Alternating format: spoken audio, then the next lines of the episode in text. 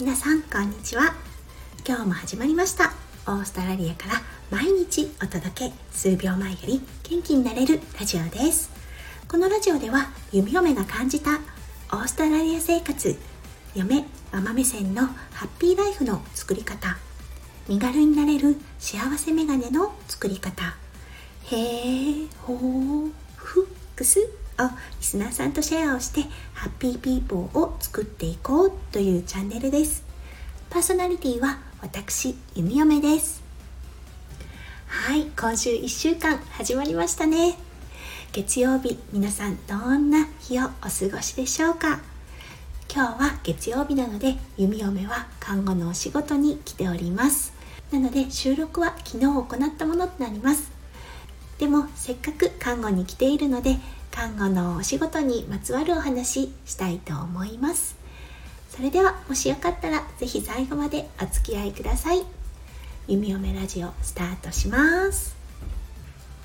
弓嫁看護師になって今年で15年になります。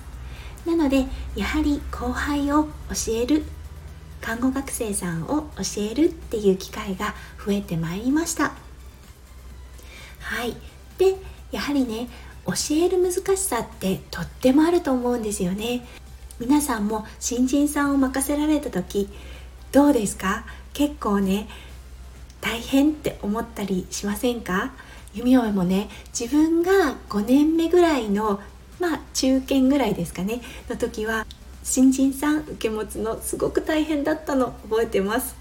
っていうのはね自分もアップアップな状態で新人さんのお世話もしなきゃいけないっていうダブルワークがとてもね負担に感じたんですね。そんな困難の時もあり今15年目になって今ではやっぱりね教えるのが楽しくなってきました、うん、で人を教える時に弓嫁が気をつけていることいくつかありますので今日はそのお話をしたいかなって思っています。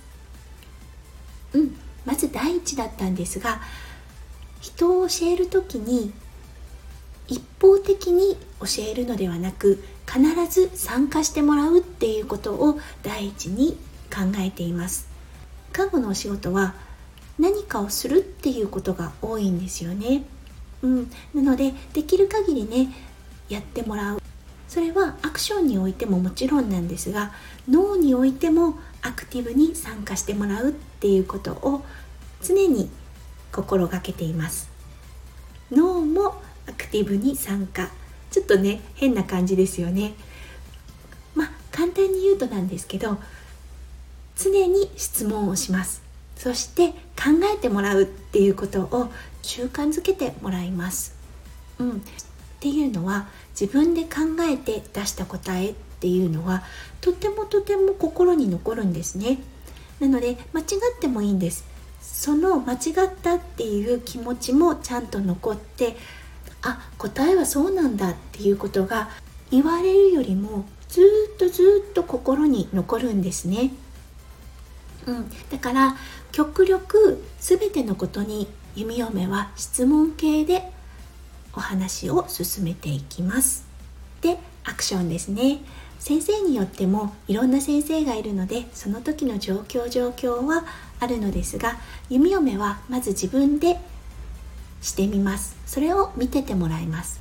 で次の患者さんとの間にそれを2人で復習します。これはどうしてこうなったんだと思う？っていう感じで聞いて。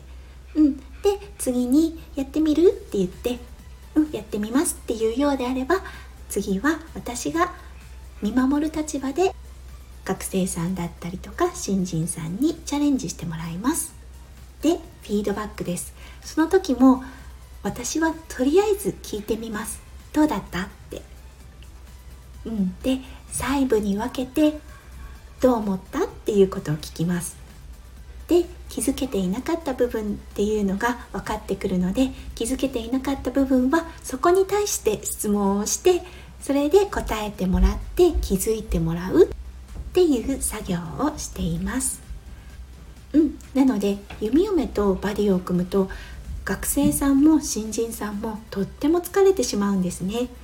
ただ独り立ちした時に自分の知識を使って考えるそして行動ができる人になります。うん、なので後々ね1ヶ月2ヶ月して少し経験値が伴った時にその方たちを見てると、うん、ちゃんと自分で考えて行動しているなっていうのが見て取れるのでとっても誇らしい気分になります。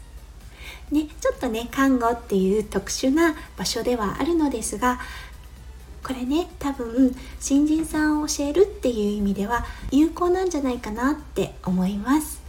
はい。ということで今日は学生さんだったり新人さんを教える時に弓嫁が心がけていることっていうことにフォーカスをしてお話をさせていただきました。ね今週も始まりましたね。今週1週間がどうか素敵な1週間となりますよう弓嫁心からお祈りいたしております。それではまた明日配信させていただきます今日も最後まで聞いてくださってありがとうございましたそれじゃあまた明日。じゃあね。バイバイ。